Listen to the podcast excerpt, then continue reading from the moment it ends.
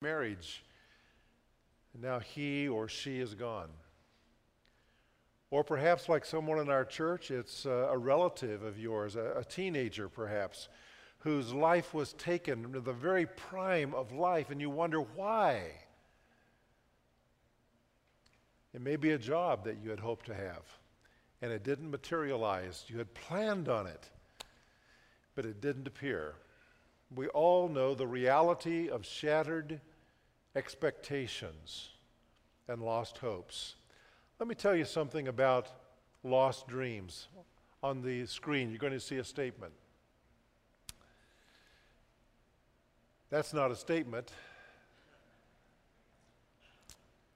What I want to tell you, where it on the screen, is this losing dreams can make you or break you. It depends upon your reaction. Lost dreams can lead to despair. Boy, this is a slick pulpit, Dave. Look at that.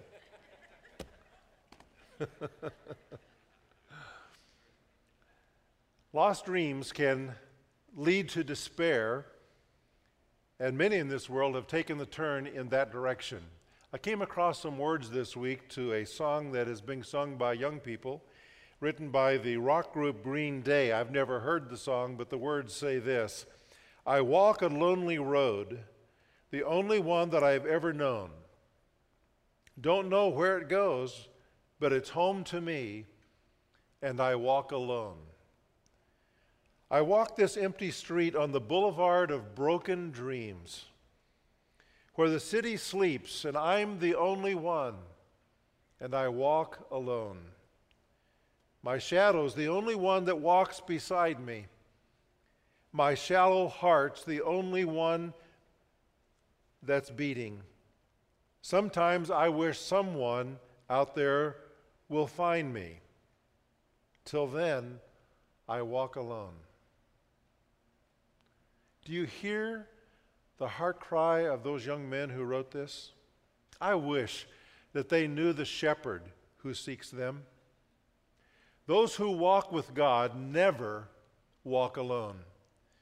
If lost dreams lead us to seek God in a deeper way, then good will come out of those lost dreams. Here's a statement I want you to see. I hope we can get it up there. Are the slides working? There it is.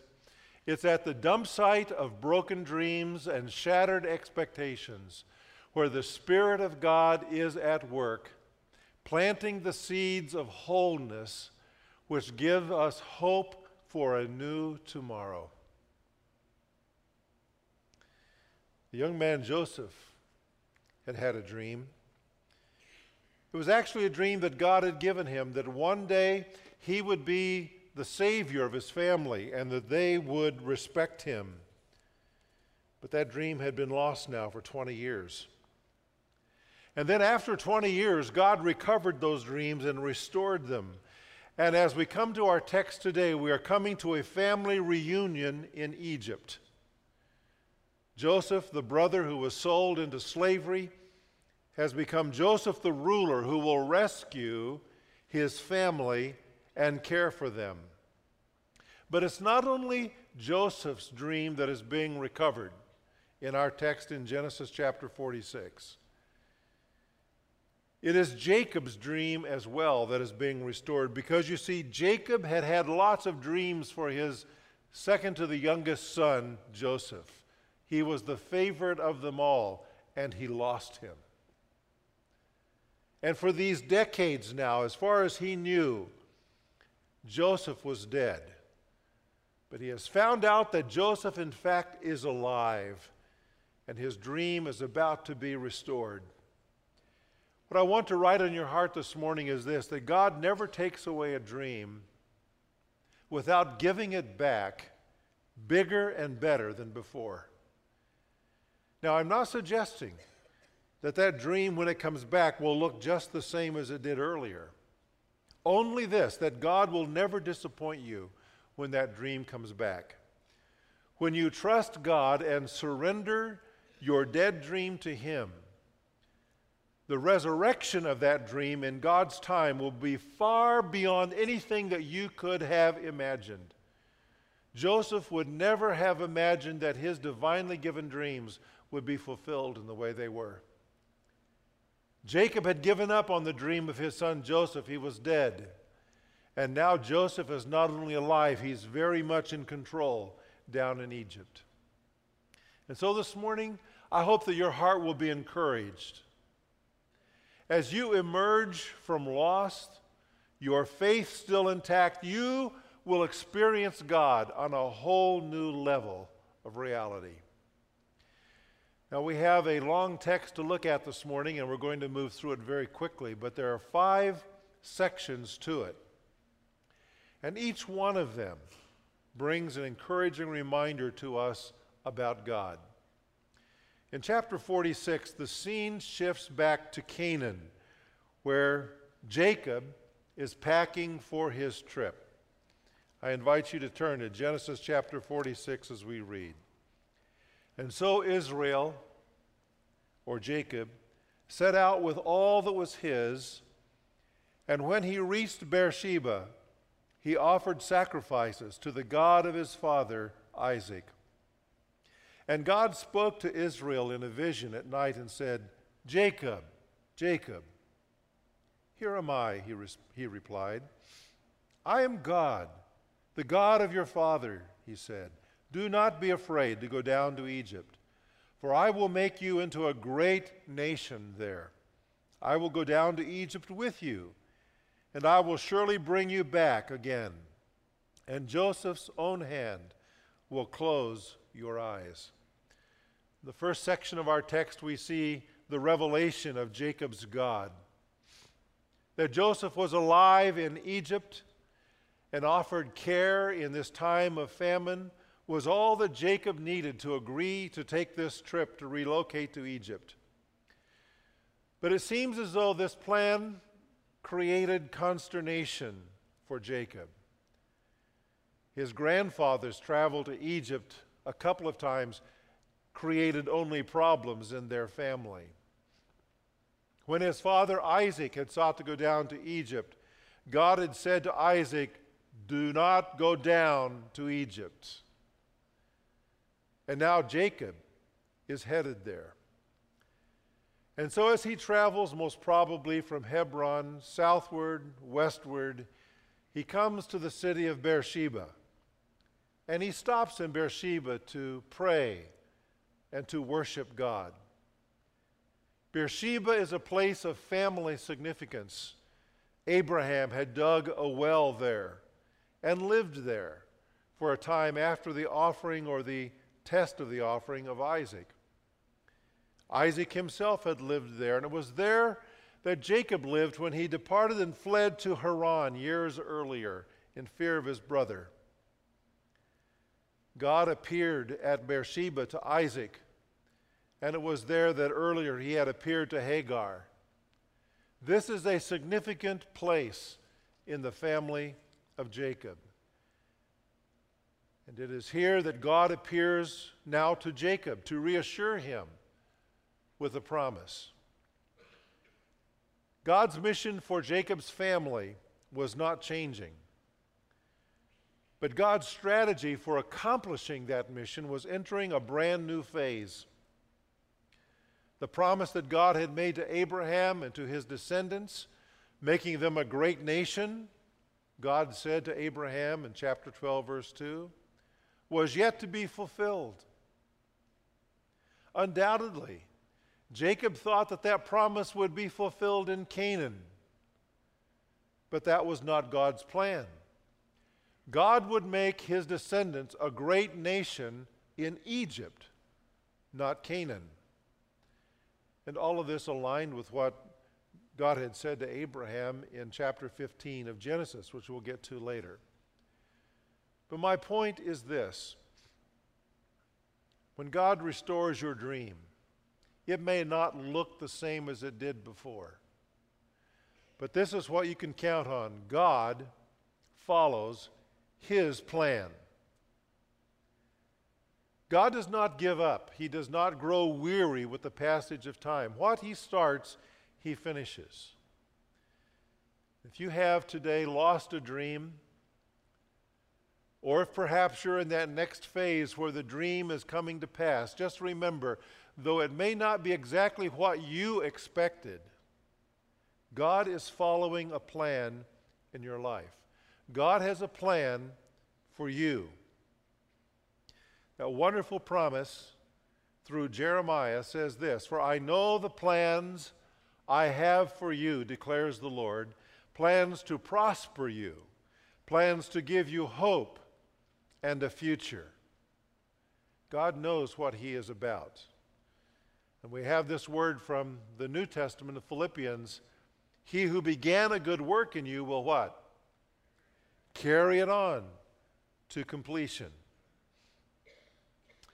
Now we move into the next part of our text where it says Jacob left Beersheba, and Israel's sons took their father Jacob and their children and their wives in the carts that Pharaoh had sent to transport them. They took with them everything they had. Verse 7 He took with him to Egypt his sons and grandsons, and his daughters and granddaughters, and all his offspring. And what we have in the following verses is what I call the record of Jacob's family. It follows God's repetition of the promise of a great nation. And yet, the number that we see in the list of his children is 70. It's 70. Now, most likely, this is, in some respects, a selective list. Moses didn't list everyone he might have.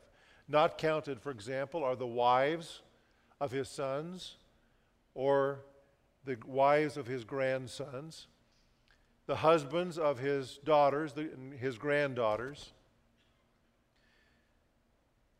But Moses counted 70 as the number of Jacob's descendants at this point.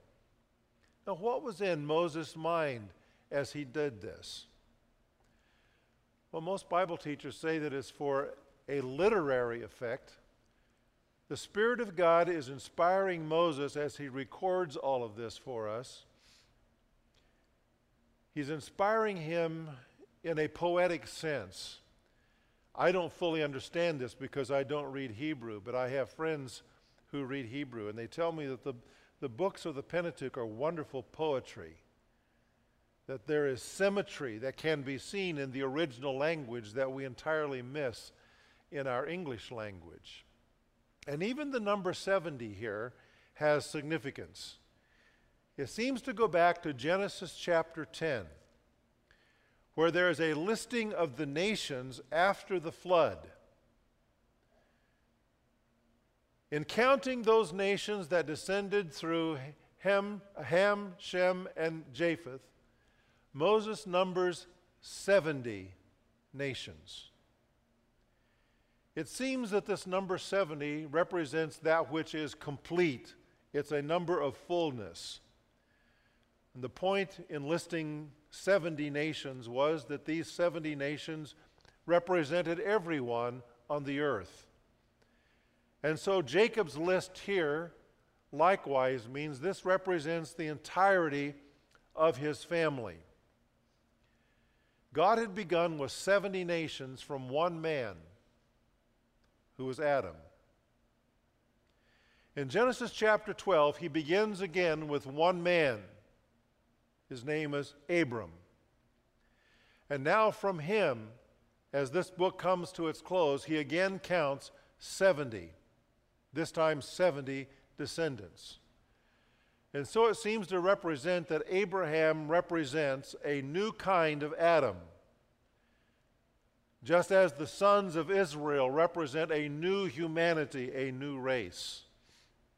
And the implication of all of this is this that through the covenant promises to Abraham, God would restore all that the former Adam had lost to the race. And in doing this, the family of Abraham would bring blessing to all the earth the 70 nations of the earth. Now, the reminder that I have for you here is this that God remembers the nations. Even though most of the book of Genesis has begun to focus on one single family. God has not forgotten everyone else. He loves all races and all ethnicities. As he is writing and weaving the story of Abraham and Isaac and Jacob and his 70 descendants as they go down to Egypt, God's view is on the whole world. As God fulfills the dream in this one family, that dream is woven together with the story of everyone else. And what I want you to know is that even though you feel like you're but one speck in this great universe, and that your life doesn't account to very much, perhaps, God is weaving your story too with everyone else. None of us lives to himself, and none of us dies to himself. Jacob, Joseph, his other sons did not at all grasp what God was doing at this point in their family history.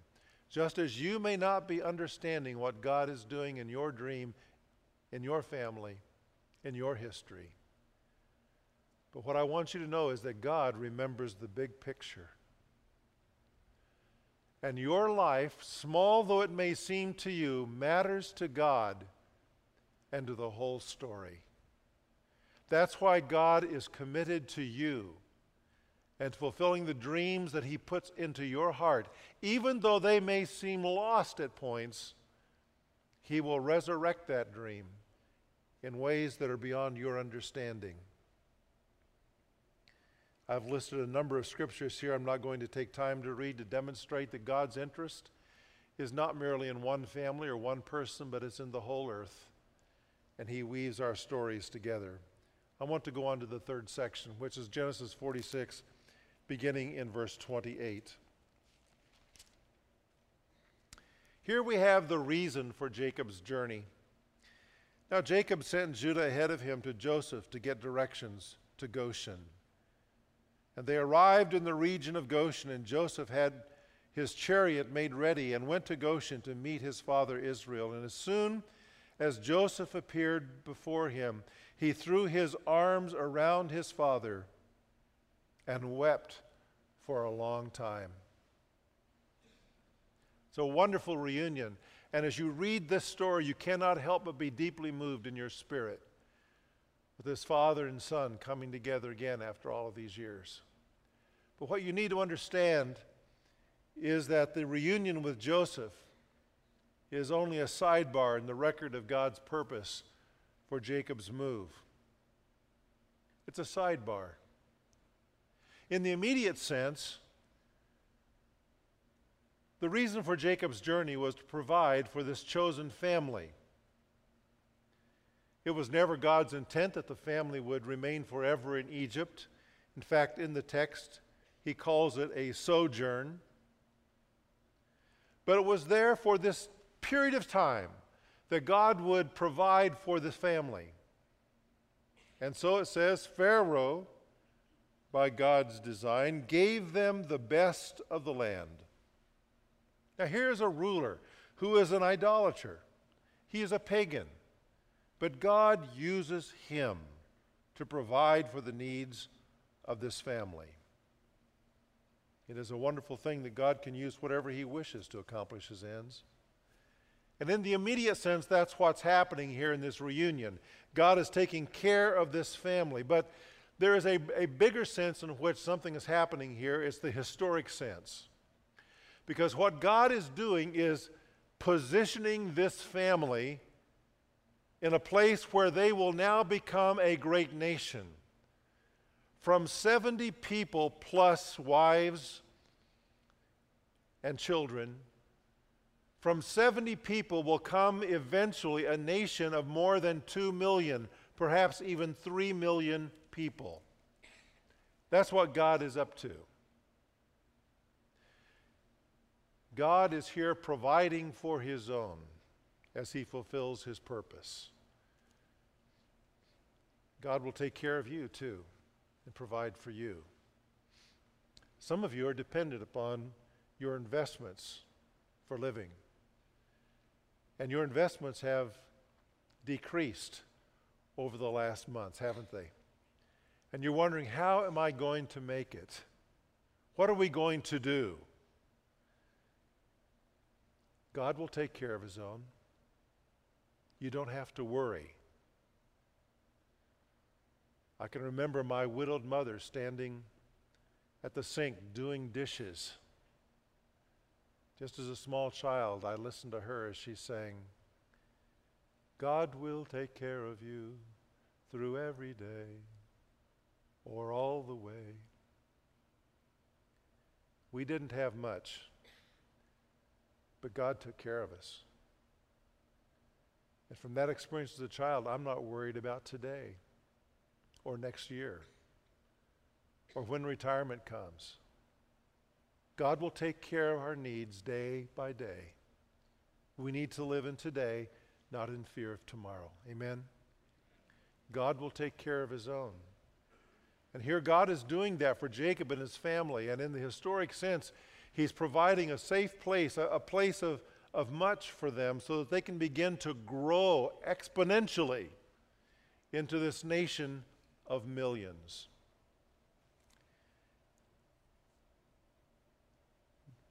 Jacob says, God has been my shepherd all my life to this day.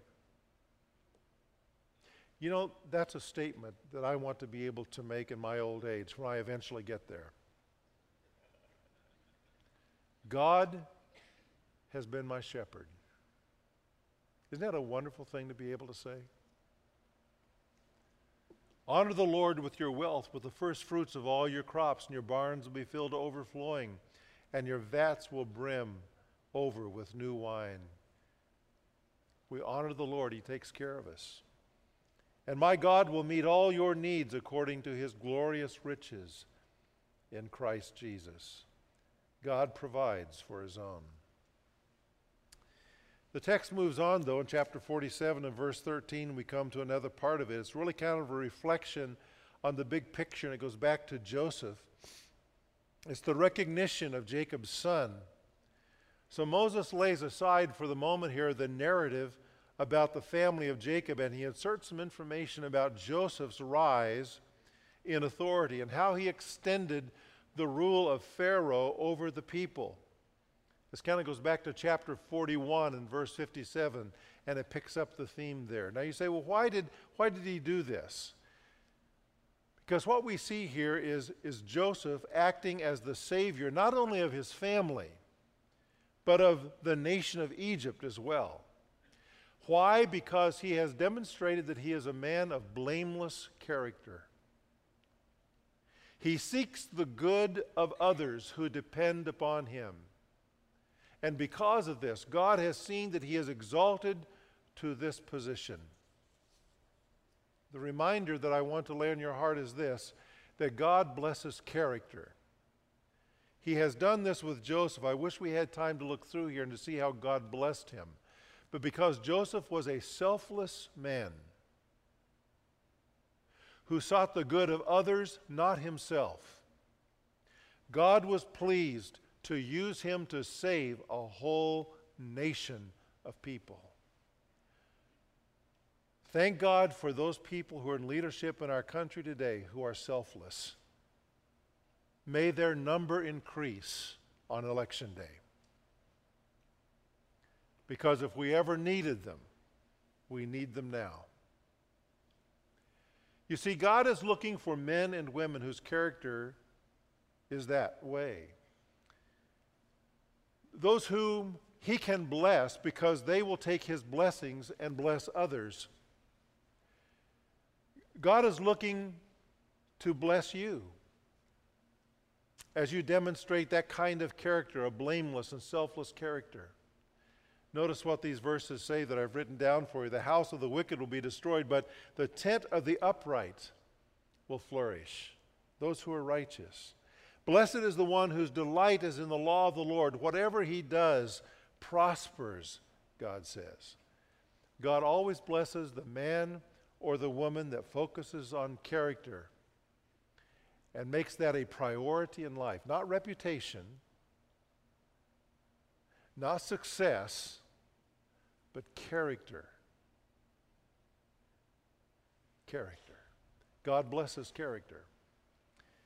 Then we come to the last section, chapter 47. I'm going to begin with verse 27, where it says, Now the Israelites settled in Egypt in the region of Goshen. They required, they acquired rather, property there and were fruitful. Boy, were they fruitful.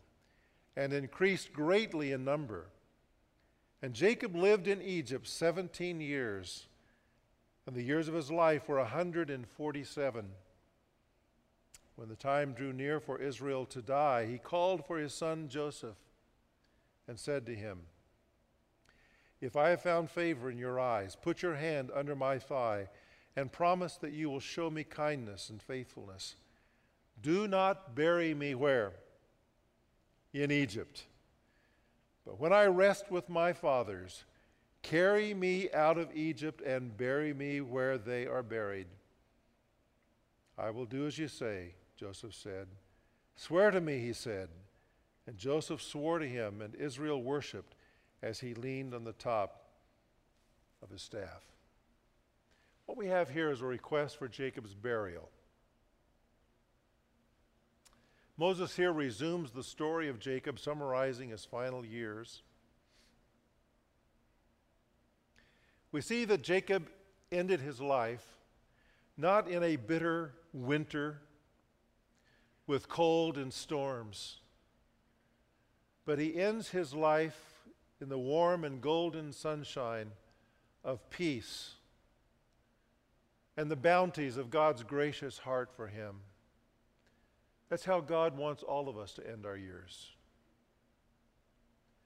Jacob did not approach death looking backward. Rather, he looked ahead, not only to the event of his death and his going to be with his fathers, as he says, but he's looking beyond that, believing that God would one day keep his covenant promises to the family of Abraham. And so he made his own funeral arrangements. And by the way, that's always a good idea to plan ahead that way. You may not like what others plan for you. And so he planned his, his uh, burial place, and he did this as a last opportunity for a testimony of his faith. He said, I want to be buried where my fathers are buried, and that is where? In, in Canaan. Why? Why? What's the difference? Because that was the land that was promised to his family.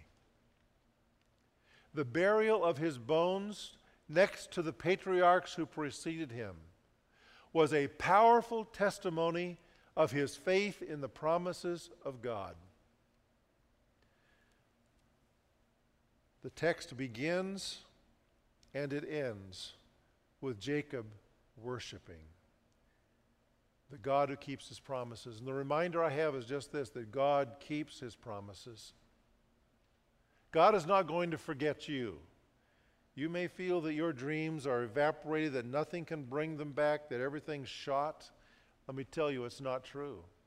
God keeps his promises to you. Praise be to the Lord, who has given rest to his people Israel just as he promised. Not one word has failed of all the good promises that God has made. That is true to God's promises uh, regarding God's promises to you as well. God will not fail you. God keeps his promises. Are you waiting to recover your dream? If you're waiting to recover your dream, I want you to remember something. If you think that, that somehow this dream is never going to come to pass and that God has allowed it to slip through his fingers and he's missed it and now you're the victim, let me remind you of something. God uses all kinds of people all of whom are less than perfect. What counts is faith. What I want to encourage you to do today is to get out that, that faith that is inside of you and put it to work. That faith that uh, Chip Ingram talked to us so effectively about two weeks ago. That faith that takes action. Remember that God uses all kinds of people, and every one of us is imperfect. What God looks for is that faith in our lives. And I want to encourage you today to trust God in the midst of your lost dreams, in the midst of your life with its needs, in the midst of your disappointments. And even though things aren't turning out perhaps the way you thought they would or they should, never lose sight of the fact that God is faithful and you can and must trust Him. The second thing I want you to notice is this God trains us through all kinds of experiences, all of which are purposed. What counts is submission. The experiences you are going through now, some kind of transition perhaps in your life, or something that's come into your life that you didn't invite, but now here it is, and it perhaps is, is a threat to your well being. God uses all kinds of experiences in order to train us. What you and I need to learn to do is submit to Him, surrender to Him in the midst of these experiences He brings into our life. We see that in, J- in Joseph, and now we see it in Jacob. Jacob was a slow learner, but he got there. Sometimes I'm a slow learner too. What we really see here is the, the simple idea of trust, faith, and obey. Trust and obey. There's no song that says something about that, isn't there? Trust and obey, for there's no other way to be happy in Jesus but to trust and obey. Would you bow with me, please? Let's sing together that, that chorus Trust and obey. Trust and obey, for there's no other way to be happy in Jesus but to trust and obey. And with our heads bowed, Steve just plays a little bit there on the keyboard. Where does that faith need to go in your life?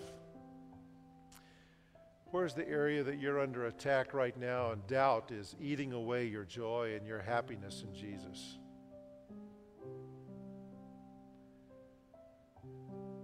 What is it that you're missing? What is God telling you to do? Listen to what He says. You say, Well, I can't do it. Yes, you can. If God says you can, you can trust Him. You can surrender to Him in the hard circumstance that you're in and receive from Him all that you need. Trust Him and obey Him. And know the powerful reality of God's restored dream in your life. Would you stand together with me, please? Father, I pray that today, wherever this message may find us, whichever piece of it kind of fits the journey that we're on today, that you will bring that home to us.